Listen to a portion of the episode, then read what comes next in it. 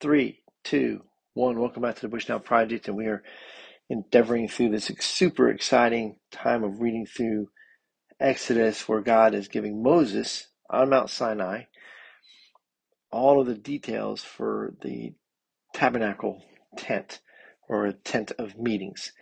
And so we've already talked about the Ark of the Covenant, and we've talked about the lampstand and the the table for the bread or the bread of presence um, and now we're talking about the details of the actual tent. And we're talking about all the, the, the, the curtains or the sides and the roofs or the ceilings. but the question might be asked, how, how are we, how are we going to hold all this up? Do we get some tent pegs? Those kind of things. Well, I'm glad you asked. God anticipated your question. And so we're going to continue reading here in Exodus chapter 26, starting in verse 15. You shall make upright frames for the tabernacle of acacia wood. Ten cubits shall be the length of a frame, and a cubit and a half the breadth of each frame. There shall be two tenons in each frame for fitting together. So shall you do for all the frames of the tabernacle. You shall make the frames for the tabernacle twenty frames for the south side, and forty bases of silver you shall make under the twenty frames two bases under one frame for its two tenons, and two bases under the next frame for its two tenons. And for the second side of the tabernacle on the north side, twenty frames. And there forty bases of silver, two bases under one frame, and two bases under the next frame.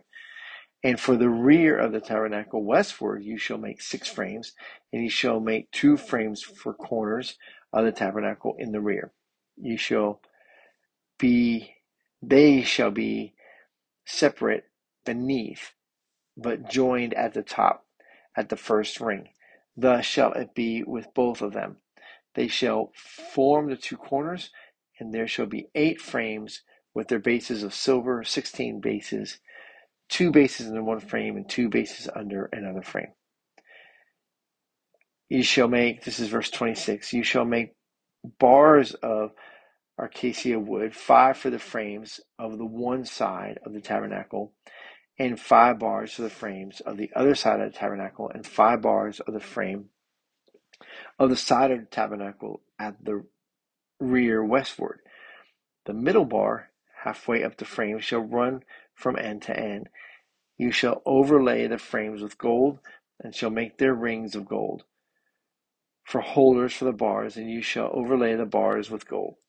Then you shall erect the tabernacle according to the plan for, for it that you were shown on the mountain. All right, I'm going to stop right there. And so, really, this is creating a very, a very strong structure.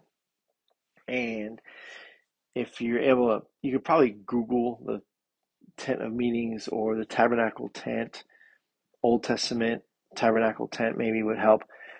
And it some some Bibles may have diagrams and things like that. But I and I cannot find it. I used to have a book on the tabernacle. It was really good. And I really enjoyed it. I don't know what I did with it and all my moving around. Somehow I've, someone borrowed it and I never got it back or it's right around the corner from the last set of books I looked for it. But anyway, this is a very stable structure that's going to be pieced together, kind of almost like Legos. And so all the all this wood with its bases and how they're connected also part of the way up and most of the way up and then at the top so that all this can be put up and then all these curtains go up on it and then the big lambskin ram and ram skin, goat skin and ram skin go up and over all of it for the so the reality is is they're going to be moving a lot during the next 40 years.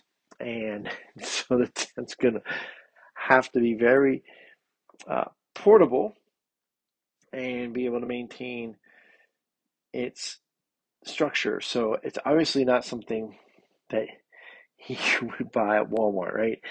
It is well made. It is perfectly designed by the creator of the universe himself. And he has his his main his best creation ever, that is people putting it together for him as he directs. And so it's a it's a it's a great thing. And altogether this tent will then this 15 foot by 45 foot room or you know two rooms will be put out in a courtyard basically, which if I remember right is about 150 feet by I think 150 or 140 feet. I'm trying to remember and find out at the same time, looking through my notes here.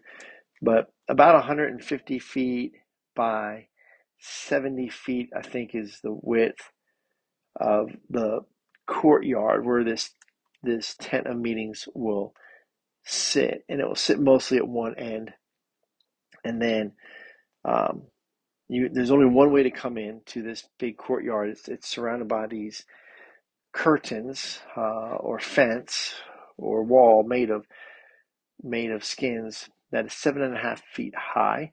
And we'll read all about this here in a few chapters, which might be a few months, but uh, with a big front gate. So that you come in through the front gate into the court of the tabernacle, and the first thing you, the first structure you come to is the the the altar where they they sacrifice the animals.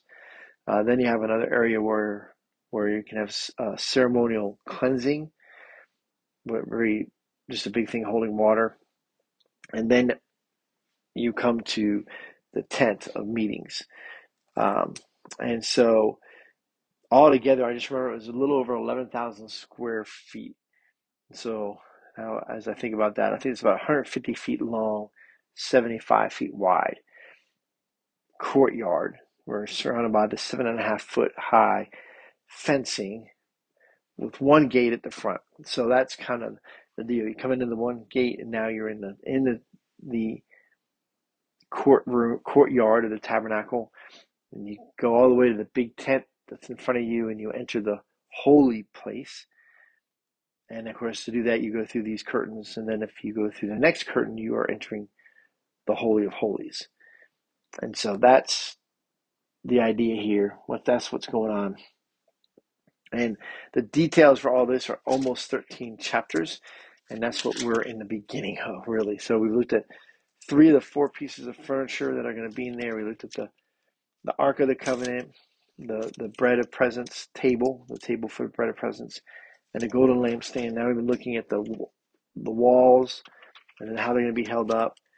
Uh, we'll finish up with that tomorrow, and then we get on to the bronze altar, which is the first thing you run into when you come into the courtyard. So, lots of details for this because it's important that we understand that our God, who is a living God, has a, very specific way He does want to be worshiped, the specific way He wants to be approached.